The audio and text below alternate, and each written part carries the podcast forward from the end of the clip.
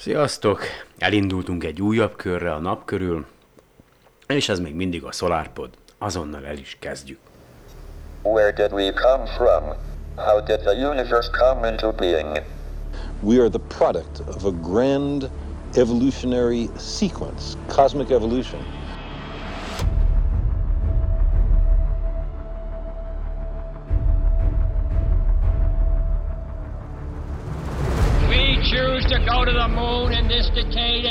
Other things, not because they are easy, but because they are hard. Ignition sequence start. Six,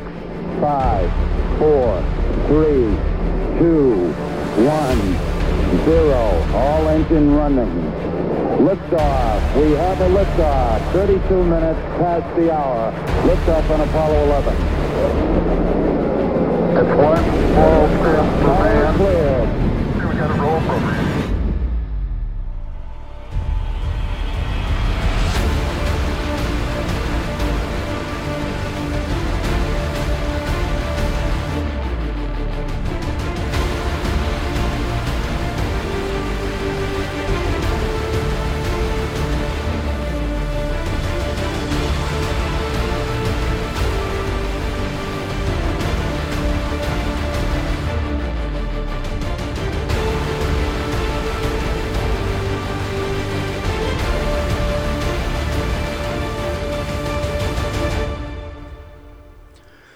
Szeretettel köszöntöm csipetnyi hallgatóságomat az Úr 2017. évében.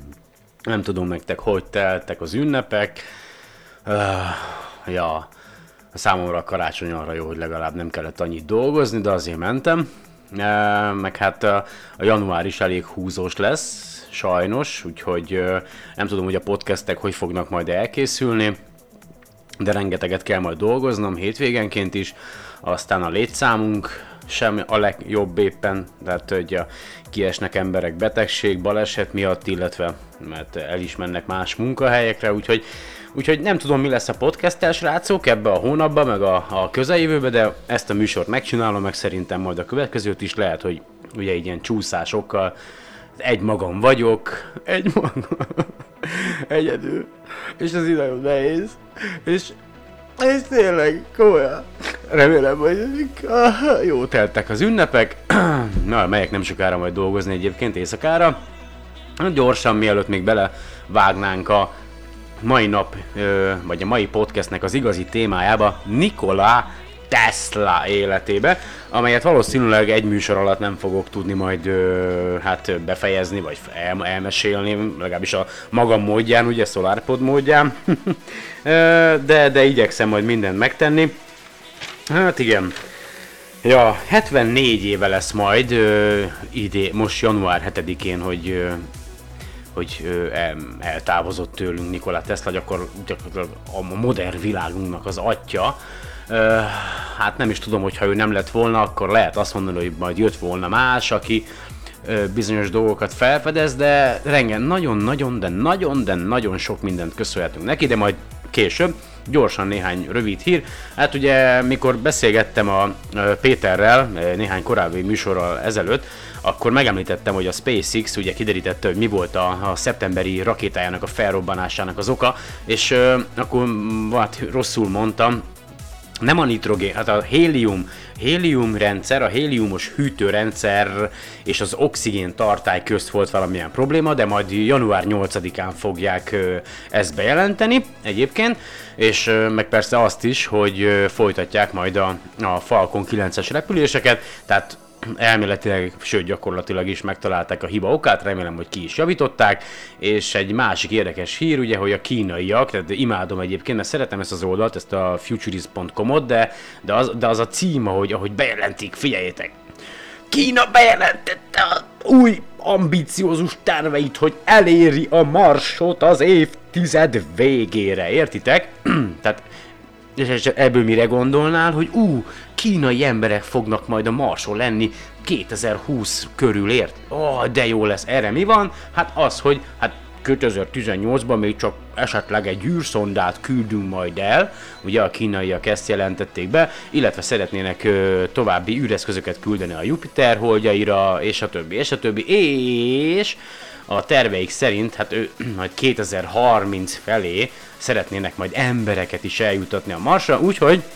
mi Ugye, ahogy mondtam, what a great time to be alive, ha csak nem tör ki egy uh, iszonyatosan nagy harmadik világháború, illetve uh, nem csapódik belénk ugye egy meteor, tehát a lényeg az egészben, hogy ha mindent számításba veszünk, és élünk tovább, és én se távozok még el ideje korán az élők közül, akkor a mi generációnk, mostani 30-osok, illetve a fiatalok, a fiál nálam sokkal fiatalabbak, a francba öregszem, a szemtanúi lehetnek majd annak, ö, hát hogy vagy a kínaiak, vagy az amerikaiak, vagy én nem is tudom kicsodák, oroszokban nem bíznék, ö, de ember fog ö, majd a Mars felszínén sétálni, elméletileg 2030 körül. Én már nagyon várom egyébként, mert tényleg, tényleg ez lehetne a, a fajunk fennmaradásának a, a, az egyik kulcsa, hogyha a multiplanetáris ö, faljá változnánk, tehát bolygó, több, több bolygón is ö, tudnánk élni, aztán a, tudjátok, hogy mi a végső cél, elhagyni a naprendszert és új bolygókat keresni, miután lelaktuk és tönkretettük a Földet. Na, de folytassuk, azt mondja, hogy mi van még itt? Ja igen, hogyha szeretnétek esetleg ö, üstököst látni egy kis binokulárral, egy távcsővel, vagy ha van csillagász távcsövetek, akkor ajánlom nektek a 45P Honda Mrkös Pajdusakova ö, üstökös, melyet 1948. december 3-án fedezett fel Minoru Honda, és idén 2017. ö, február 11-én lesz elméletileg a Földhöz legközelebb, de már lassan egy hónapja lehet látni napnyugta után, hogy a Vénusztól egy kicsit lefelé, egy ö, jobb ö, teleszkóppal meg tudjátok figyelni, nem ő az egyetlen ö, üstökös, amelyet innen most az északi égboltról is láthattok. Javaslom ö, az üstökösök ö, hát felkeresésére, androidosoknak a, a Mobil Observatorium nevű alkalmazást, vagy az ingyenes ö, Celestron Ö, nem, szem, bocsánat, Stellarium, nem, Cele, Ce- Stellarium, az ingyenes Stellarium alkalmazást, amelyet asztali gépre is le tudtok tölteni, ez a mobil obszervatórium, ez, ez sajnos fizetős, de a Stellariumban is elméletileg benne vannak ezek a, a, a, a, a kisbolygó adatbázis, tehát bővítményként le lehet hozni, de nekem az alap beállításokkal is behozta ezt a 45p Honda Mörkös Pajdusakova üstökösnek a pontos helyzetét. Én még nem láttam teleszkóppal, nálam itt a házak kitakarják a, a, az, az égboltnak azt a részét, ahol lakom albérletben, még a Vénusz se tudom megfigyelni, mert pont eltakarja. Uh, hát a távcső az meg baromi nehéz, hogy én most becipeljem a munkahelyemre, mert ott egyébként láthatnám, de tervbe van véve, hogy majd valamikor beviszem, de most amúgy is be van borulva, meg havazik, meg jön a hideg, meg minden, de ha szeretnétek látni egy üstököst, teleszkóppal, akkor ezt mindenféleképpen ajánlom nektek, még bőven van időtök, hogy megfigyeljétek, úgyhogy ö, nézzétek meg, és mi van még itt? Ja, hát igen, a kedvencem, ugye tudjátok, hogy a, a Proxima Centauri körül az Európai űrügynökség déli obszervatóriuma még a tavalyi évben hivatalosan is bejelentette, ugye, hogy van ott egy földszerű bolygó, egy kőzet bolygó, ami kerül a, a, a Proxima Centauri körül, ami egy vörös törpe, és ugye olyan elméletek és napvilágot láttak, hogy lehet, hogy ez a bolygó tele van vízzel, egy water world, egy vízi világ, ugye, és a lényeg az, hogy azt tervezik azt mondja, hogy a, a San Franciscoi, egy San Franciscoi ö, székhelyű ö, vállalat azt tervezi, hogy 2018-tól kezdve folyamatosan üzeneteket sugároz majd a, a Proxima B felé, amelyek jó esetben mondjuk olyan négy és fél év alatt elérnek oda, és ha tényleg van ott intelligens élet, és van nekik is rádióteleszkópjuk, és fogják a mi hülye üzeneteinket, akkor esetleg úgy döntenek, hogy na, válaszoljunk ma ezeknek, nézd már milyen primitívek, nézd már, még, még, még, még kőolajat használnak a hülyé. Ja, és uh, uh, hát nem is tudom, hogy a legutóbbi adásban még év végén beszéltem arról, hogy hogy mi hogyan küldözgettünk ez idáig üzeneteket a világűrbe adott célpontok felé, és hogy nekünk pedig mik a, a, a szabályaink, tehát hogy milyen szabályokat vagy állítottunk fel annak érdekében, hogy, hogy, egy, hogy egy földön kívül érkező üzenetről megállapíthassuk, hogy az, az nem természetes eredetű, hanem mesterséges, tehát valószínűleg intelligens idegen lények küldték felénk, és hát baromság az, amit mi felállítottunk, hiszen mi magunk se küldünk folyamatos üzeneteket a világűrbe, hanem mi is csak szinte az esetek többségében egyszeri és nem megismételt üzeneteket továbbítottunk egy adott célpont felé, ami mondjuk tartott 3 percig, 5 percig, aztán a büdös életben nem, ismer, ö, nem ismételtük meg ugyanabba az irányba az üzenetet, tehát ha mondjuk egy valóta egy földön kívüli civilizáció abba az irányba, és megérkezett az üzenetünk, és mi ez?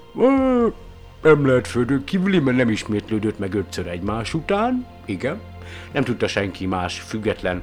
kutatócsoport megerősíteni az üzenetet, mert ők nem hallottak semmit. Valószínűleg nem is földön kívüli az üzenet, hanem biztos a csillag, a csillag púzált valamit, vagy fingott egyet, annak eljött a nyalába, aztán ezt kaptuk, ha ez ma, hát ezek tuti nem földön kívüliek, úgyhogy keressünk tovább, és így gyakorlatilag elbeszélünk egymás mellett, ki tudja már mióta, és ha már Nikola Teslát ö, említettem, ugye ö, egyik kedves hallgatónk érte, hogy jó lenne, vagy mi, jó lenne, hogyha esetleg róla is ö, készítenék egy műsort, hogy ki volt ő, és hogy miért merült feledésben, vagy legalábbis az, a, az iskolákban miért is nem beszélnek róla, tehát miért inkább Edisont ö, ö, hát nem is tudom, hype ugye, mai modern szóval. Hát utána néztem, megnéztem néhány dokumentumfilmet, ami Nikola Teslával kapcsolatos, illetve találtam egy nagyon jó kis oldalt, nem, nem magyar oldalt, mert a, itt a magyar oldalakon, amiket néztem, hogy tele van összeesküvés elmélettel, mm, hát meg szerintem javarészt azért nem túl hiteles információkkal, és most nagyon finoman fogalmaztam, de akkor hát kezdjük el, tehát igazából azt terveztem, hogy, hogy Tesláról beszélek egy adott dokumentumfilm kapcsán, tehát egy dokumentumfilmet megnéztem, amelyet szerintem ti is megtaláltok az interneten, az a címe, hogy Tesla Master of Lightning, tehát a Tesla a villámlás mestere, online elérhető, meg lehet nézni, nem kell torrentezni, meg ilyenek, tehát ez egy olyan dokumentumfilm, amit meg tudtok nézni. Viszonylag azt hittem egyébként, hogy hiteles információkat tartalmaz, és szerintem az esetek 98%-ában ez igaz is. Aztán felfedeztem, vagy már a dokumentumfilm előtt is korábban felfedeztem az úgynevezett teslauniversum.com-ot, tehát teslauniverse.com, hogyha esetleg érdekel titeket Tesla élete, a szabadalmai, a története, akkor, ja, és hiteles információt szeretnétek olvasni, nem ilyen összeesküvés elméleteket, hogy mm, ha mindegy, a magyar oldalak tele vannak mindenféle baromságokkal, akkor kereslé, keresétek fel a teslauniverse.com oldalt, angol nyelvű, igen, hangsúlyoztam már több adásba is, hogy a fiamnak is ezt mondom, hogyha meg akarod ismerni a, a, a bolygónkat, az emberi társadalmat, a világunkat, akkor mindenféleképpen elengedhetetlen az, hogy beszélj, vagy legalábbis értsd az angol nyelvet minimális szinten, mert az információknak a, a javarésze, a nagy része angolul érhető el. Nem azt mondom, hogy minden angolul elérhető információ hiteles, de ö, azért angolul sokkal több minden megtalálható, mint magyar nyelven, és most lehet itt izé fanyalogni, hogy ó, miért tanuljak én meg angolul, meg hát majd valaki lefordítsa magyarra. Nem, nem, tanuljatok meg, itt élünk a bolygón, rengeteg félék vagyunk, szerintem fontos az angol nyelv, én beszélni, mivel nem használom, nem igazán tudok, tehát hogy, vagy nem tudom, hogy tudok-e, teljesen mindegy, mert nem vagyok olyan környezetben, ahol használom kéne a beszélt angol nyelvet, viszont a maga a hallás alapján való megértés, illetve az olvasás, az, az kell, hogy mondjam, hogy hát minimális szinten lehet, de megy, és és higgyetek el, hogy angolul sokkal több mindenhez hozzá tudtok jutni, és ha kicsit értetek angolul, akkor, és mondjuk szeretnétek a világegyetemmel kapcsolatos, vagy a, világűrrel kapcsolatos híreket olvasni, akkor javaslom, hogy látogassátok meg a Universe Today-t, ott minimális reklámok vannak egyébként, bár állandóan felúrik egy ablak, hogy támogasd a munkájukat anyagilag, mert hát akkor nem lesz benne reklám. Aj, szomorú, tényleg szomorú, hogy mindenhez ahhoz, hogy működjön pénz kell, és akkor ott van még a Space space.com is, ami meg gyakorlatilag egy ilyen mm, reklám dömping, tehát jó dolgok vannak rajta, de egyszerűen leterheli az egész böngészőt, meg a, a rendszert az, hogy ilyen baloldalt 80 reklám, középen 3 reklám, úgyhogy Ja, tudom, van az adblock szűrő, de a legtöbb, legtöbb oldal már kezdi eh, az ellen eh, alkalmazásokat is feltelepíteni, tehát hogyha van reklámszűrőd, akkor már nem is engedi, hogy megnéz az oldalt, illetve ott van még a, a futurism.com, tehát a futurism.com, ahol hát eh, kisé hype-olva a, a, a jövőt, meg a, a technológiát, de javarészt azért tényleg hiteles információk vannak, illetve még van egy olyan úgynevezett curiosity.com oldal, ahol meg különböző ö, tudta, de feladványok vannak, hogy ez és ez így, meg úgy, meg amúgy, tehát ott is lehet bővíteni a, az embernek a tudását, illetve még ajánlom, javaslom a, a curiositystream.com oldalt, ott pedig minimális összegért gyakorlatilag ilyen 1200 vagy 1300 forintért havonta non-stop, korlátlan mennyiségben nézhettek online dokumentumfilmeket, és nekem van egy ilyen kis androidos TV-boxom itthon, amelyet rákötöttem a tévére, és egy kedves fejlesztő készítette ez a curiositystream.com-hoz egy Kodi ö, bővítmény, nem tudom mondani nektek valamit az, hogy Kodi, régen ö, ö, XBMC volt, azt hiszem, igen,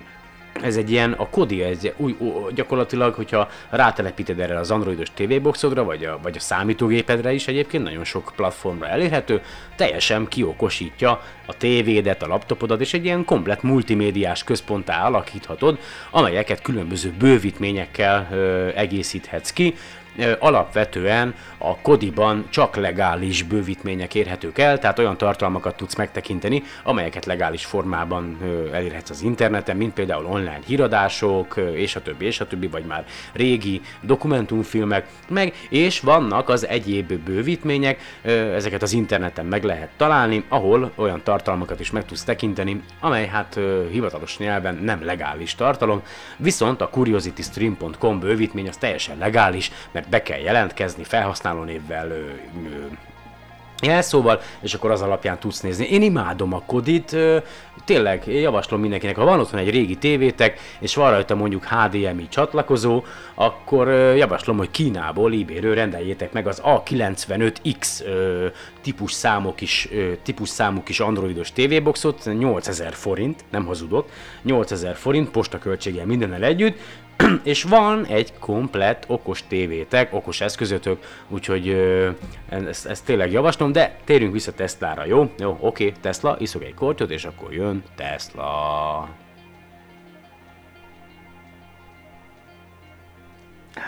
Na igen. Megpróbálom a lehető leghitelesebben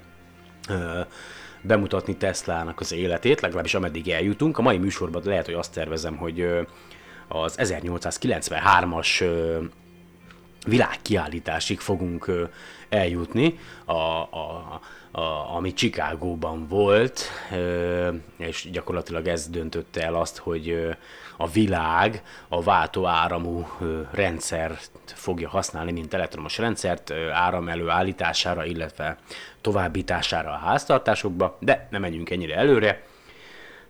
Nikola Tesla, ugye 1856. ö, július ö,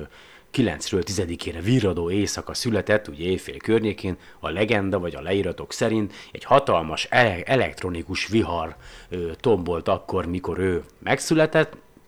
és a bába, aki elősegítette Teslának a születését, vagy segített a szülésben, mert ugye akkoriban otthon ö, szültek még, vagy én nem tudom, igen, ő azt mondta, hogy ez a gyerek, ez a gyerek, a vihar gyereke, gyermeke lesz, az édesanyja pedig azt mondta, hogy nem, a fény gyermeke lesz, és nagyon érdekes, édesapja, a Miluti Tesla egyébként, ő egy baptista pap volt, és azt szerette volna, hogyha az ő gyermeke is ezen a pályán ő megy tovább, meg is keresztelték őt ö, 1800, ö, nem tudom pontosan mikor, de egy szerbiai ortodox pap keresztelte meg. Ja igen, a szülei ugye szerbek, szerb származásúak, az akkori osztrák-magyar monarchiában éltek, a mai Horvátország területén, a város neve, az, vagy falu, az Smiljan és Gospichez van közel, és hm, A lényeg az, hogy apja azt szerette volna, hogyha a fiából is ugye ö, baptista mm, pap lesz, vagy nem, ortodox, bocsánat, mi, mi van? Na, mindegy, ne is törődjetek. Igen, baptista ö, ö, pap lesz belőle, és ö, hát igazából abban az időben, legalábbis a, a dokumentumfilm szerint, abban az időben a nagy karrier az az volt az emberek számára, az akkor születettek számára, hogy vagy katonának állnak, vagy, vagy egyházi ö, szerepkörben ö, képzelik majd el az életüket. Igazából Teslát egy is se érdekel, tehát nem is csodálom. És ö, azt mesélik, vagy azt mondják, hogy ő legalábbis az oldalon, tehát az a baj, hogy én tehát próbálok hitelesnek tekinteni információkat, de igyekszem nektek úgy ö, elmondani, hogy, hogy azért én ezt olvastam, jó? Tehát ez a lényegem. A, a lényeg az egészből, hogy a, az elmondás szerint már Tesla gyermekkorában elképzelte azt, sőt, hatalmas olyan, olyan képzelő erővel, olyan vizionális erővel rendelkezett, hogy nem tudott különbséget tenni néha a víziói és a valóság közt, és volt neki egy kis képes lapja a Niagara vízesésről, és, és állandóan azt, azt a víziót képzelte hozzá, hogy forog egy kerék és a víz hajtja. Ennek nagyon fontos szerepe lesz majd a későbbiekben. A Niagara vízesésnek, illetve egyéb dolgoknak. A lényeg az, hogy szépen nőtt, növögetett Tesla barátunk, aki egyébként egy fantasztikus ember volt, két idézetet elmondanék tőle, aztán folytatom tovább az élettörténetét. Az egyik az, hogy az ember folyamatos fejlődése alapvetően függ a találmányoktól. Eme fejlődés végleges célja az elme uralma az anyagi világ fölött, a természet erőinek az ember szolgálatába való állítása. Ezt 1919-ben írta, vagy mondta, és egy másik, ami, ami számomra nagyon szimpatikus, és Igazából hasonló elvet vallok én is, de remélem nem fogok hasonló sorsra jutni, mint Tesla, hogy egyedül, szegényen egy szállodai szobában fogok meghalni. Ezt mondta még, és ez egy nagyon fontos egyébként, és hogyha ha, ha nagyon sok ember így gondolkodna, akkor, akkor tényleg megváltozna valami egyébként a világunkban. Azt mondta még, hogy a pénz számomra nem azt jelenti, mint a, mint a legtöbb embernek. Az összes pénzemet találmányokba fektettem, hogy egy kicsit könnyebbé tehessem az emberek életét. Értitek? Tehát a Teslának, még ha azt mondják sokan, hogy az élete vége felé meg is bolondult, az volt az élete célja, az volt az álma, hogy, hogy azokat a víziókat, azokat a dolgokat, amik benne vannak, azokat az emberiség szolgálatába állítsa. Neki az volt a célja, hogy könnyebbé, jobbá tegye az életünket, és nem azért, mert ő meg akart gazdagodni, vagy milliómos akart lenni, hanem azt akarta, hogy az emberiségnek jobb legyen. És, és tényleg még, még több ilyen emberre lenne szükség, csak hát a társadalom, ugye, a berendezkedésünk, az ezeket az embereket gyakorlatilag kinyírja. Úgyhogy és addig, amíg nem lesz meg a kritikus tömeg ezekből az emberekből, addig minden ember hasonló sorsra fog jutni sajnos. És a lényeg az, hogy akkor apja ugye papi pályát szánt neki, de Teslát ugye érdekelték a, a, a, a dolgok, a technológia, stb. stb. stb. És ö, 17 évesen ö, hát 17 évesen sajnos beteg lett, ö, kolerás lett, és 9 hónapon át élet és halál közt ö, volt, és ö, ugye volt egy pillanat az elbeszélés szerint, amikor a, az édesapja, az édesapja, mikor hallotta, hogy a Tesla valamit nyöszörög, ugye, a fájdalomtól, illetve a betegségtől az ágyba, hogy azt hitte, hogy az utolsókat nyögi, és berohant hozzá a, a, a szobájába, és akkor Tesla elbeszélése szerint ö, arra emlékszik, hogy valami olyasmit mondhatott az édesapjának, hogy, hogy édesapám, talán, talán meggyógyulnék, talán, talán jobban lennék, ha mérnöknek tanulhatnék ha mérnök lehetnék, és akkor az apja ugye megígérte neki, hogy fiam, rendben, mérnöknek tanulhatsz, és a legjobb technikai, vagy a legjobb iskolában fogsz tanulni, a lehető legjobb iskolában fogod elvégezni, a, vagy a mérnöki tanulmányaidat is, és csodával határos módon Tesla meggyógyult, teljesen felépült, és ö, ahhoz, hogy megerősödjön, ugye elment ö, meg hát sokan azt mondják, hogy megúszza ugye a katonai szolgálatot, mert akkoriban három éves, azt hiszem kötelező katonai szolgálat volt, elment a hegyekbe kirándulni, stb. stb. stb. Tehát elment messzire, hogy ne találják meg. A lényeg az, hogy megerősödött ugye mind testileg, szellemileg, és a katonai szolgálatot is kihagyta. Aztán még a betegség előtt ugye azért költözgettek a, a szülei. Ö, 1863-ban meghalt ö, az idősebbik testvére Teslának 12 éves korában leesett egy lóról, és egyes elbeszélések szerint ugye Tesla okozta a balesetet, e, mindegy, ebben nem akarok belemenni. A lényeg az, hogy ö, 1877-ben, miután felépült a, a betegségből, és a többi, és a többi, és a többi, ö, elindult Ausztriába, ö, Grazba, ahol megkezdte a, a gyakorlatilag az egyetemi ö, tanulmányait, bár itt nekem az egyik oldal az 1875-öt ír, a dokumentumfilmbe pedig 1877-et írnak, mondjuk maradjunk akkor az 1875-ben, mert most a, innentől kezdve valószínűleg, hogy félig meddig a saját jegyzeteimből és a, a teslauniverse.com-on található adatokból fogok dolgozni. A lényeg az, hogy elment a, a, a, a, a Grácsba, és ott tanult, és ugye ő, hát ő, hogy is volt, mindjárt mondom nektek, bocsánat, Blue, ezek a jegyzetek, igen, igen, itt van, tehát ugye ö, onnantól kezdve, hogy elment Grácsba, őt nagyon érdekelte az elektromosság, mint, mint, mint tudományág, ez a csoda, a maga az elektromosságnak a, a tudományága, és azt tudnotok kell, hogy 1831-ben Michael Faraday fektette le a, az elektromágneses indukciónak az alapjait, ugye ezt tette lehetővé azt, hogyha ugye van egy elektromos rendszerünk, és akkor tekercsek közt forgatunk egy, egy, vagy egy elektromos teker, igen, akkor mágneses mező, mágneses, mágneses mező keletkezik, amely elektromos áramot ugye termel, és ez megindul a vezetékekben, és ugye e- ez alapozta meg gyakorlatilag a, a, a váltó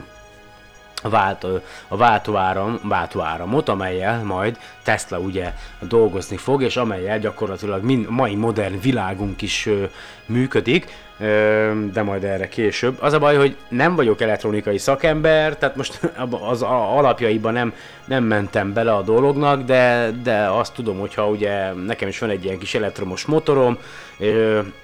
van benne egy ilyen mag, amelyet, hogyha a tekercsek körül ugye tekersz, akkor elektromos áramot indukál, termel, tehát hogy ez nem olyan nagy dolog, de gyakorlatilag ez, ez az életünk, tehát most a, amit én most itt rögzítek nektek hülyeségeket, azt mind szinte ennek köszönhetjük, és a lényeg az, hogy akkor az egyetemen, legalábbis a dokumentumfilm szerint a Tesla mondta az egyetemi tanárának, hogy, hogy hogy sokkal hatékonyabb lenne ez az egész elektromos rendszer, hogyha váltóárammal ö, tennénk mindezt, tehát váltóáramú generátorok lennének, ugye a, azzal működnének a dolgok, és a, a, azt mondta neki az egyetemi tanára, megalázva őt a, az osztálytársai, a diáktársai előtt, hogy hogy Mr. Tesla ezt soha nem fogja megvalósítani, mert ez lehetetlen és ugye tudjuk, hogy nem lehetetlen, mert megvalósította. Na és akkor innen jön az, hogy igen, a lényeg az, hogy 1878-ban, bár nem tiszta, hogy miért, elhagyta Ausztriát, és Szlovéniába ment, Mariborba. Ez volt a következő állomása Teslának. Itt gyakorlatilag egy ilyen helyi mérnöki vá- vállalatnál volt tervrajz készítő, ha minden igaz, draftsman, remélem, hogy azt jelenti. A szabad idejét az pedig kocsmákban töltötte, az úgynevezett boldog élvezetek kocsmában, ahol sakkozott és kártyajátékokat ö, játszott, és ö, a következő évben, 1879-ben állítólag az édesapja elment ide Szlovéniába Teslaért, és ö, kérte, hogy menjen vele, de Tesla ezt elutasította, és nem ment vele. és azt mondja, 1879. ö, március 24-én, mivel állítólag nem hivatalosan papírok nélkül tartózkodott ebben a szlovéniai kisvárosban, a Maribor rendőrség az gyakorlatilag kitoloncolta őt onnan, rendőri kísérlettel ö, hazaküldték, majd 1879. április 17-én Teslának az édesapja 60 éves korában ö, betegségben meghalt. És ö, 1879-ben pedig Tesla ö, tanított ö, Gospitzben, a, a helyi ö, gimnáziumban, már ott, ö, és azt mondja, igen, his former fellow student, medic was also teaching, igen, tehát a korábbi osztálytársa, ö, Medic szintén tanított ugyanebben az időben, ö, but did not want this to be his future. Igen, tehát Tesla tanárként dolgozott, de nem gondolta azt, hogy, hogy ez lesz az ő jövője, és aztán ö, 1880-ban ö, megérkezett Prágába, tehát tovább állt Prágába. Teslának volt egy bácsikája, Tesla az bá, uncle, nem, Tesla bácsikái, több bácsikái is volt, Petár és Pavle, gyakorlatilag igen, oda mentek Gospicsbe Teslaért, vagy küldtek neki elég pénzt, hogy el tudja hagyni Gospicset, és aztán Tesla Prágába utazott, és sajnos túl későn érkezett ahhoz, hogy beiratkozhasson a, a Karl Ferdinand Egyetemre. Igen. Hát, Berlin, aki jó, tehát ha még a korán érkezik, vagy ha, ha, ideje, ha idejébe érkezett volna meg Prágába, akkor se tudott volna beiratkozni az egyetemre, mert nem volt görög, nem vett görög órákat, illetve nem beszélt, a, nem beszélt a cseh nyelvet. Igen, itt van egy íze, hogy Tesla a 13 Smecska utcában lakott, és az idejét a Clementinum könyvtárban töltötte, illetve a Narodni Kavárna kávézóban, és ugyanakkor az egyetemre bejárt órákat venni, de csak mint hallgatóként, tehát látogatóként, megfigyelőként, tehát nem mint az egyetem diákja. És ugye 1881-ben, ez nagyon érdekes, mert a dokumentumfilm szerint 1880-ban ö, utazott Budapestre, de itt a, a Tesla Universe-en az van, hogy 1881-ben ö, Budapestre érkezett Tesla, és ö, ö, Pavle bácsikája szerzett neki munkát Puskás Ferencnél, a Budapest, a tele, budapesti telefonelosztó központba, ami még csak akkor építés alatt állt. Tehát nem, amikor Tesla megérkezett, akkor ez a budapesti telefonközpont, ez nem volt még ugye megépítve, ezért inkább elment a központi telegráf irodába dolgozni, ott ö, gyakorlatilag olyan fejlesztéseket hajtott végre, hogy kinevezték vezető villanyszerelővé, és ö, igen, egy átjátszót is, erősítőt is kifejlesztett az alatt az idő alatt, amíg ő ott dolgozott a, a budapesti, itt dolgozott nálunk. És kézzétek el, volt neki egy nagyon jó barátja, egyébként egy magyar barátja, majd a nevét mindjárt mondom, de ezt most így, igen, Szigeti Anton, hát így úgy írja, hogy Antonyi Szigeti, tehát Teslának volt egy nagyon jó magyar barátja, akinek később majd még szerepe lesz az életében, mert ő lesz majd Amerikában a, a, az asszisztense, A lényeg az, hogy itt, mikor a budapesti, Budapesten dolgozott, akkor még, még mindig a, a váltóáramú generátorokon, elektromos áramon járt az agya, és ö, leírat szerint idegösszeomlást kapott, hogy, hogy ezeket az álmait, a vágyait nem tudja valóra váltani, és a felépülése ideje alatt, ugye, mikor az idegösszeomlásból ö, ö,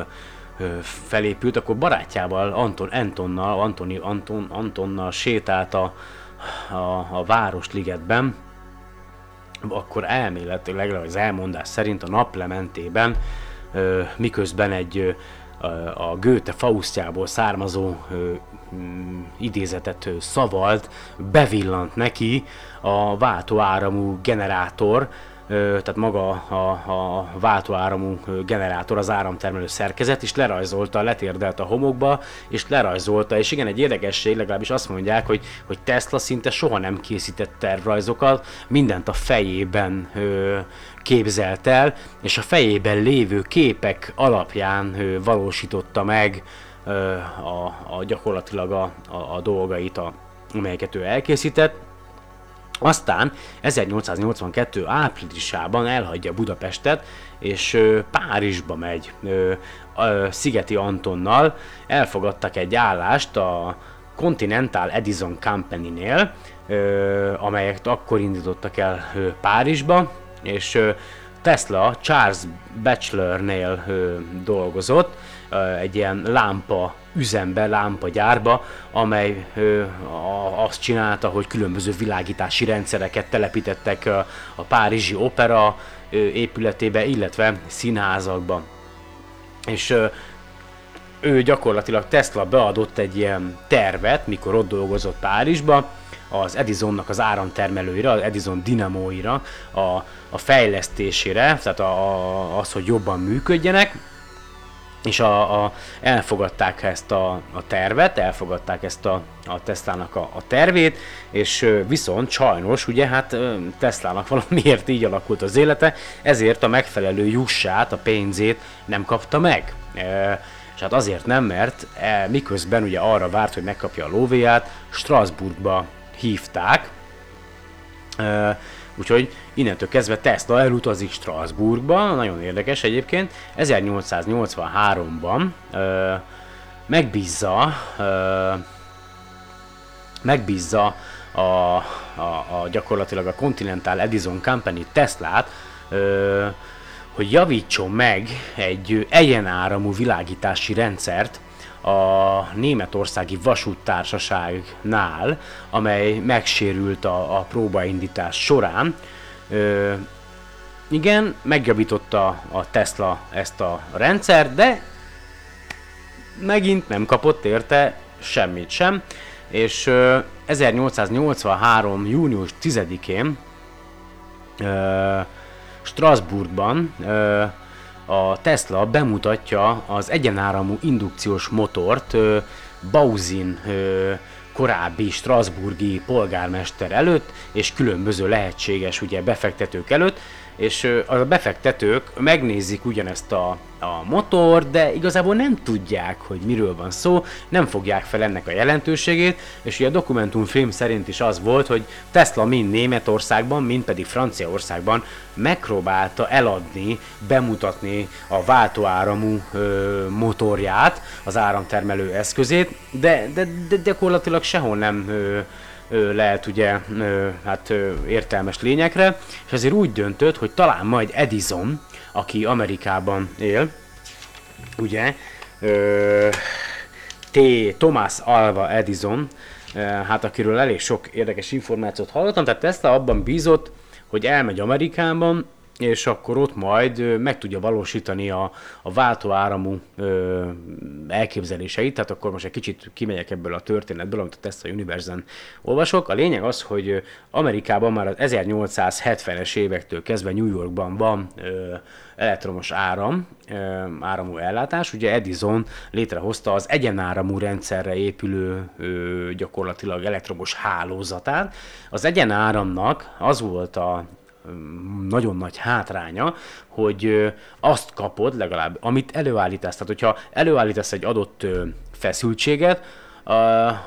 akkor azt a feszültséget tudod továbbítani, viszont ahhoz, hogy ezt a feszültséget te nagy távolságra továbbítsd el, ahhoz akkora részkábelek kellettek volna, mint az embernek az alkarja.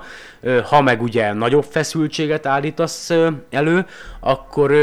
akkor meg felrobbannak a, az elektromos eszközök, a villanyégők, és ö, azt mondják ugye, hogy Edison ö, szabadalmaztatta, vagy nyújtotta be a szabadalmat a, a villanyégőre. Én viszont, ö, ahogy így utána olvastam a dolgoknak, lehet, tehát azt mondják, hogy Edison egy üzletember volt, nem is biztos, hogy feltaláló. Én olyasmit, ugye, majd lesz egy ember Tesla életében, George Westinghouse, aki szintén egyébként meghatározó szerepet töltött be a, a technológiai fejlettségünkbe, leginkább az elektromosságba, illetve a vasút a vasútbiztonságba, tehát Westinghouse-nak köszönhetjük a, a légféket, mint olyat, amely a vasútbiztonságot elősegíti, meg ugye az ütközőket is, amelyek csillapítják az ütést, meg nagyon sok mindent, tehát a biztonság, vasútbiztonság technikai berendezéseket, és hú, ez egy hosszú, hosszú történet, róla is megnéztem egy ilyen dokumentumfilmet. A lényeg az, hogy azt mondják, hogy, hogy Edison több mint ezer valahány száz szabadalmat nyújtott be az élete során, de egyesek azt mondják, hogy nem minden, sőt a, a szabadalmak többsége az nem Edisoné volt, hanem Edison alkalmazottjaié, csak akkor egy kis genyláda volt, üzletember, hogy a saját nevével adta be a, a szabadalmakat, és nem, nem pedig a, azoknak az embereknek a nevével, akik ténylegesen kifejlesztettek egy adott dolgot, úgyhogy még, én meg azt mondom, hogy még az sem biztos egyébként, hogy hogy a villanykörtét Edison találta fel, az is lehet, hogy volt valami ö, beosztottja, vagy valami, igen, mert ugye a fonográfot azt oké, okay, rendben van, elhiszem, de, de nagy, nagy, nagy, nagy zsivány volt Edison, ez majd kiderül a későbbiek során, mikor majd Teslával lesznek konfliktusai. A lényeg az, hogy Amerikában, New Yorkban Edison megnyitotta a, az első ilyen elektromos ellátó rendszerét, ugye az egyenáramú elektromos rendszerét közvetlenül New Yorknak az üzleti negyedében, és akkoriban az elektromos áram az nagyon-nagyon új dolognak számított, az emberek nagyon féltek tőle, volt tényleg tüzek, tűzütött ki, kigyulladtak épületek, akkor a, a villamos vonalakon a lovak a, patáikon keresztül, amikor mentek áramütést kaptak, aztán elszaladtak, tehát hogy az emberek még úgy, úgy ahogy féltek az elektromos áramtól, és a lényeg az, hogy miután Európában ugye Tesla Tesla nem, nem igazán volt sikeres a, a váltóáramú rendszerével, ezért úgy döntött, hogy Amerikába utazik, egy ajánló levével a a zsebében, és hát elég szerencsétlen volt az útja neki Amerikába, mert gyakorlatilag mielőtt elindult volna Amerikába, kirabolták, ellopták a jegyét, a csomagjait, aztán a, a pénzét, aztán nagy nehezen feljutott a hajóra, és állítólag ott a hajón pedig egy lázadás tört ki, miközben tartott a hajó Amerikába, és majdnem bedobták a tengerbe, óceánba szegényt. Aztán nagy nehezen megérkezett 1884. június 6-án, az elmondása szerint 4 centtel a, a zsebében, és akkor innentől kezdődik igazából Teslának a karrierje.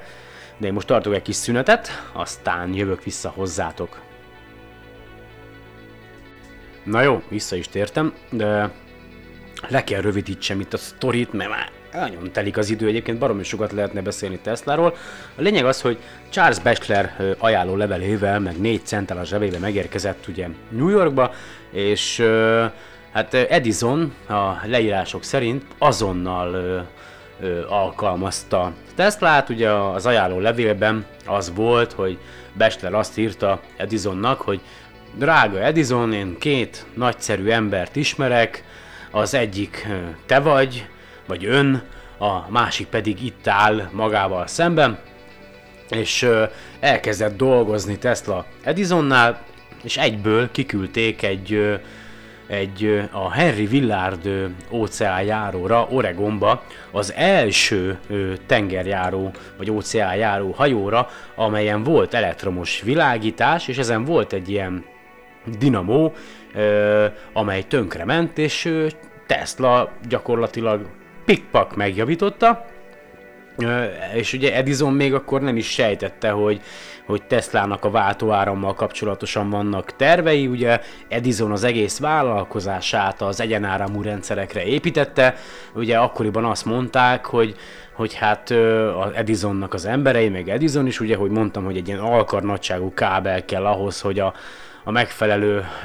elektromos feszültségű elektromos áramot ugye nagy távolságba továbbítsák, hogy gyakorlatilag minden mérföldbe, minden négyzet mérföldnél kellett volna, hogy legyen egy ilyen egyenáramú áramtermelő rendszer. Edisonnak az emberei azt mondták, hogy mit nekünk, mindenhol lesz. Tehát belegondoltok abba, hogy, hogy akkoriban is megvolt már ez a, hát ez az uralkodói rendszer, vagy én nem is tudom, tehát nagyon szemét tud lenni az ember, és a lényeg az, hogy Edison az elmondás szerint 50 ezer dollárt ajánlott fel Teslának a, abban az esetben, hogyha ha, ha, ha tökéletesíti, fejleszti a Edisonnak a, a egyenáramú áramtermelő rendszereit, és ezt Tesla nagyon-nagyon kemény munkával meg is valósította, és amikor a pénzt szerette volna elkérni Edisontól, ezt az 50 ezer dollárt, akkor Edison kiröhögte, és azt mondta neki, hogy hát, Mr. Tesla maga nem érti az amerikai humort. Hát és akkor Tesla berágott, ugye, nem is csodálom, ott hagyta a francba Edison cégét, és hát a 1885-ös, 86-os év, a 86-os az nagyon kemény volt ö, ö, Teslának, mert ö, ö, keményen kellett dolgoznia, és a legnagyobb szívás az egészben az volt, hogy a Edison vállalatánál ásott árkot az Edison elektromos kábeleinek kemény két dollár per órás bérér, de közben 1885-ben, miután ugye elterjedt annak a híre, hogy Tesla milyen ügyes szakember, és hogy fejlesztette egyébként az utcai világítási rendszereket, különböző befektetők megkeresték, és megalapították a Tesla Electric Light Company-t, vagy vállalatot, a Tesla elektromos fény vállalatot, és Teslának az volt a, a feladata, hogy New, Jersey, New Jersey-ben tervezzen egy ilyen utcai világítási rendszer. Tesla ezt meg is tette, csak miután megtette, a tőkések, a befektetők szépen kirakták a cégből, anélkül, hogy kapott volna bármit is. Nem, nem igazán volt anyagi érzéke Teslának, tehát nem mondom azt, hogy én vagyok Tesla reinkarnációja, de ez a csillagász távcsövet mindenkinek program, meg a többi, tehát azért, azért nagyon okosan kell ám helyezkedni, mert különben a végén te is úgy fogsz, vagy hát én is úgy fogok eltávozni az élek, élők közül, hogy szegényen meg kitaszítottam, mert a, a társadalmi rendszerünk egy nagyrakás bullshit, ló, mindegy. És a lényeg az, hogy elment Tesla, ott hagyta Edison,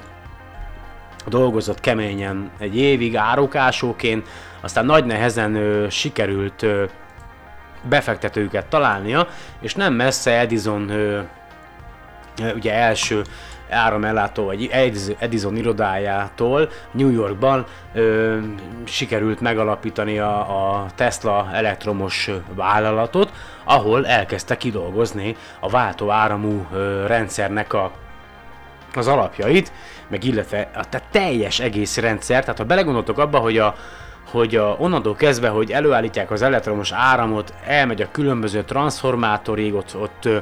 ott a magas feszültségű kábelen, hosszú távon ö, továbbítják, aztán megérkezik, aztán visszatransformálják arra, hogy a háztartások is felhasználhassák. Ezt mind, ezeket mind Tesla ö, szabadalmaztatta, mind Tesla, ö, mind a Tesla fejében ö, születtek meg ezek a, a különböző eszközök, amelyek azt ö, teszik lehetővé, hogy te és én én podcastet rögzítsek, te pedig ugye nagy távolságból ezt meg is hallgathass. Sőt, vannak egyes vélemények, hogy Tesla volt az első, aki az elektront felfedezte, de erről majd később. A lényeg az, hogy megalakult a Tesla Electron, igen, Electron Electric Company, és 1888-ban nagy Tesla be is tudta mutatni a, a váltóáramú rendszerét, és volt egy ember, akiről már korábban beszéltem, George Westinghouse, egy pittsburghi ö,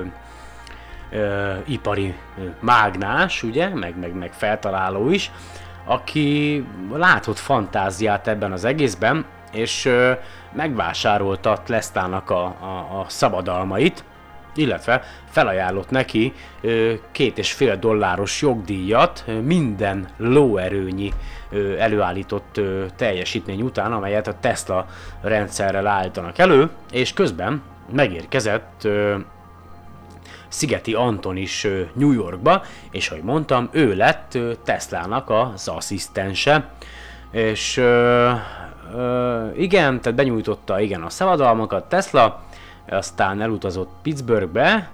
ahol a, a szerződést véglegesítette ö, Westinghouse-zal, és létrehozták a Tesla Westinghouse Electric Company-t,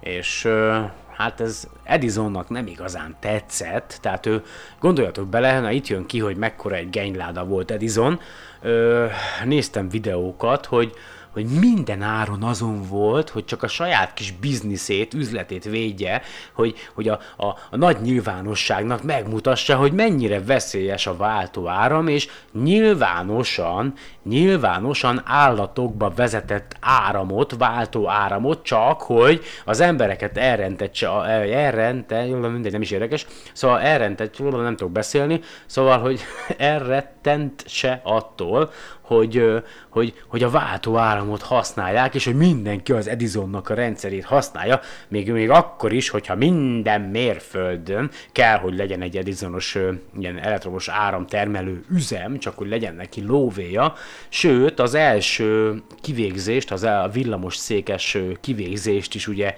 váltó árammal intézték, csak hát elég nagy kudarc volt, mert többször egymás után kellett szegény embert halára ítéltet megsütni a váltó árammal, hogy aztán végén meghajjon, tehát nagyon-nagyon durva egyébként, tehát hogy így ó, néztem ezt az egészet, meg utána olvastam, tehát hogy néztem egy videót, hogy egy elefántot, elefántot bedrótoztak, és megsütötték váltó árammal, és felvették, és ezt és aztán leadták, hogy ilyen veszélyes a váltóáram, és azt mondta Edison, hogy annyira szükségtelen a váltóáram, mint amennyire veszélyes, és hogy csak hogy védje a saját kis bizniszét. Tehát nem, nem hogy elismerte volna azt, hogy hú, igen, ezzel nagy távolságba is el lehet juttatni olcsón, olcsóbban, mint, a, mint az egyenáramot. Nem, csak a pénz, csak a lóvé védte a saját bizniszét, és mindent megtett annak érdekében, hogy, hogy, hogy a Tesláékat, meg ugye a, a, a, a Westinghouse-t lejárassa, és ö, azt mondja, hogy igen, igen, igen, begin to work, a lényeg az, hogy ö, ebben az időben egyébként ö, valamiért Tesla elkezdett ö, azzal ö, ö,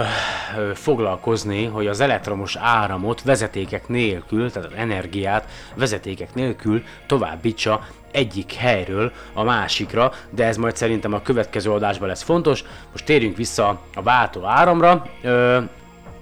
ugye a lényeg az, hogy igen, igen, igen, igen, Tesla visszatért Európába is 89-90-ben, mindjárt mondom, igen, itt volt az, amikor a, igen, igen, igen, igen, igen, igen, igen, igen, Ó, Istenem. Igen, 1890-ben kezdett el foglalkozni a, a vezeték nélküli energia továbbítással. 1890-ben volt az, hogy Edison gyakorlatilag egy ilyen média kampányt folytatott ugye a, a, a Westinghouse-zék ellen, aztán 1890-ben Tesla remondott a, a jogdíjáról, ugye. Mm, igen. Mm-hmm, mm-hmm. Igen, igen, Tesla Agris Remodel, igen. Ah, bocs gyerekek, csak ezt közben most olvasom. És a lényeg az, hogy ugye megalapították a, a Westinghouse és Tesla elektromos vállalatot, és 1893-ban ö, volt egy világkiállítás, melyet Chicagóban rendeztek, annak ö, évfordulójára, hogy Kolumbusz Kristóf 400 évvel ezelőtt, 1492-ben ugye felfedezte az amerikai kontinens, bár szegény nem tudott róla, és a lényeg az, hogy Chicagóban rendezték az első olyan világkiállítást, a Columbian Exposition, vagy Columbia, Columbus világkiállítást, amelyen először használtak elektromos világítást, és uh, itt van az, azt mondja, hogy a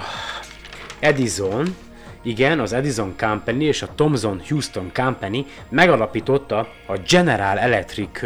Company-t, a Gelatron Electric vállalatot, és ajánlatot tettek a világkiállításnak, a világítás rendszerének, a, meg az elektromos áram ellátásának az üzemeltetésére, és az ajánlatuk az durván 1 millió dollár volt, viszont a Tesla és Westinghouse Company körülbelül fél millió dollárért vállalta el magának az expónak az elektromos árammal való ellátását, illetve a világításnak a kiépítését, és hát ugye természetesen az alacsonyabb ajánlat nyert, legalábbis ott, Amerikai Egyesült Államokban állunk a haveroké nyer. A lényeg az, hogy megkapták a, az elektromos áramellátásnak, illetve a világításnak a jogát, viszont olyan szemet, szemét volt a General Electric, Edison és a, a társai, hogy megtagadták a, az ő villany égőiknek az eladását a, a Tesla és Westinghouse vállalatnak, viszont ugye a, egy dokumentumfilmből kiderül, hogy a Westinghouse is kísérletezett villanyégők gyártásával, és ők is létrehozták a saját villanyégőiket, azzal a hátrányal sajnos, hogy a Westinghouse-nak a, a villanyégői viszonylag hamar tönkrementek egyébként, de sikeresen orvosolták ugye ezt a ezt a problémát, meg voltak rá megfelelő embereik, hogy amíg tönkrement villanyégő, azt gyorsan kicserélték, és a lényeg az, hogy 1893. május 1-én eldőlt ez a úgynevezett töltések ö, ö, közti harc, vagy én nem is tudom, hogy nevezték, ö, és százezer ember volt ott a, a, a világkiállításnak a megnyitóján, és a, ö, a polgármester ugye este mikor besötétedett, felkapcsolta a világítást, és a teljes fényárba, fluoreszkálva, meg mindenféle színekbe úszott maga a világkiállítás, és aztán volt egy úgynevezett az elektromos áram terme nevű helyiség, ahol egy nagy, hatalmas táblán láthatták azt a, a látogatók, hogy magának a világkiállításnak az elektromos áram ellátását, illetve a világítását a Tesla Westinghouse elektromos vállalat építette ki, illetve látja el, és innentől kezdve el is dőlt maga a harc, hogy melyik elektrom, ugye, hogy a váltóáram és az egyenáram közti harc, és volt egy, egy brit fizikus, Lord mm, mm, Kelvin talán, aki egy ideig ugye Edisonnak az oldalán állt, és akkor azt mondta, hogy nem, ne használják a, a, a váltóáramot, mindenki mindenkit, óck, tehát mindenkit tehát azt mondja, hogy ne, ne, ne, nehogy merjék használni, Isten ments, hogy használják a váltóáramot, de aztán elment erre a 1893-as Chicagói kiállításra, és teljesen megváltozott a, a véleménye, és akkoriban ez a Lord Kelvin nevű brit fizikus egy úgynevezett tanácsban volt, amelynek az volt a feladata, hogy megoldást találjanak arra, hogy a Niagara vízesésből, vagy Niagara vízesés segítségével elektromos áramot állítsanak elő, tehát létrehozzák a, az, a, a, létrehozzanak egy ilyen úgynevezett vízi ö, erőművet, és ugye Lord Kelvin azonnal ö, a, a Tesla és Westinghouse mellett döntött, és azt mondták, hogy a Niagara vízesésnél épülő erőművet ők ö, fogják elkészíteni, és aztán el is kezdődtek a munkálatok, és há, először ugye három darab 5000 lóerős ilyen turbinát állítottak be a Niagara vízeséshez, és a lényeg az, hogy ö, 1800-as évek végén el is, meg el is indult a Niagara a vízesésnél lévő úgynevezett vízi erőmű, és a század forduló idejére gyakorlatilag 576 kilométeren keresztül ö, nyúltak végig, vagy 576 kilométeren keresztül voltak ezek az elektromos vezetékek, egész New Yorkig elért a, a Niagara vízesésben előállított elektromos áram, és innentől kezdve, legalábbis a dokumentumfilm szerint innentől számítják ö, magát a, a, azt, hogy a, az elektromosságnak a modern korát, vagy az elektromosság korát, viszont korábban ö, mik- miután megalapult ez a Tesla és Westinghouse vállalat, volt egy bányász társaság még a Niagara vízesés előtt, akik megbízták a, Tesla és Westinghouse vállalatát, hogy hogy készítsenek el egy ilyen, a bányának az elektromos ellátását a bányától néhány kilométerre lévő folyó segítségével, és igazából ez volt az első úgynevezett váltóáramú erőmű, amit elkészítettek, nem a Niagara vízesésnél előáll, hogy elkészült erőmű, de hú, na, össze-vissza beszélek srácok, a lényeg az, hogy 1800-as évek végére eldőlt, hogy egyenáram vagy váltóáram, ugye még ugye a mai modern világban is a, a, a telefonos töltők, meg a többi az mind egyenáramú, viszont a hálózatban az áram, ami elérkezik egészen a lakásig, ugye az váltóáramú rendszeren keresztül érkezik el hozzánk, csak most így keresem egyébként ezt a céget, még mielőtt befejezném a mai podcastet, mert most már szerintem lassan bent vagyunk a, az egy órába. A lény, igen, megvan, megvan. Tehát 1893-ban volt a világkiállítás, ugye, utána kezdték el építeni a Niagara vízesésnél a, az erőművet, viszont 1891-ben, június 21-én ö, a Telluride Power Station hálózatba köttetett, tehát a Tellurin erőmű működésbe lépett, volt egy úgynevezett LL Nun, kolorádói ügyvéd és menedzser, a, aki a Golden King bányának volt a, ugye a menedzsere, aláírt egy szerződést a Tesla és Westinghouse vállalatával egy váltó áramú elektromos ellátó rendszerre és akkor ugye ez volt a terv, hogy kinyerjék a, a bánya fölött lévő folyónak az energiáját ezzel a rendszerrel, és hogy helyettesítsék gyakorlatilag a szén alapú elektromos áramellátást. Tehát ugye akkor szén alapon ö, járatták a generátorokat, azok termelték az elektromos áramot, de ezzel a rendszerrel, a váltó rendszerrel ugye kiküszöbölték ezt a drága, gondolom, meg tiszta redvás szén alapú rendszert, és gyakorlatilag ezt a, a, az építményt vagy üzemet, ezt úgy ismerjük, hogy Ames Power Plant, tehát Ames erőmű, és ez volt az első, a világon az első olyan ö, ö, áramellátó rendszer, vagy e, áramellátó erőmű, amely gyakorlatilag váltó áramú feszültséggel ö, táplálta a, a szükséges rendszereket, igényeket, tehát a, a világon nem, tehát azt mondják, legalábbis a dokumentumfilmben is, meg mindenhol, ahol néztem, azt mondják, hogy a Niagara vízesés volt az első, nem, az első az Ames Power Plant volt 1891. június 21-én. Hú, és akkor mindjárt ránézek az időre, hogy mennyi, tehát eljutottunk addig, hogy megnyerték ugye a, a töltések háborúját, vagy én nem tudom minek a háborúját a Tesláék.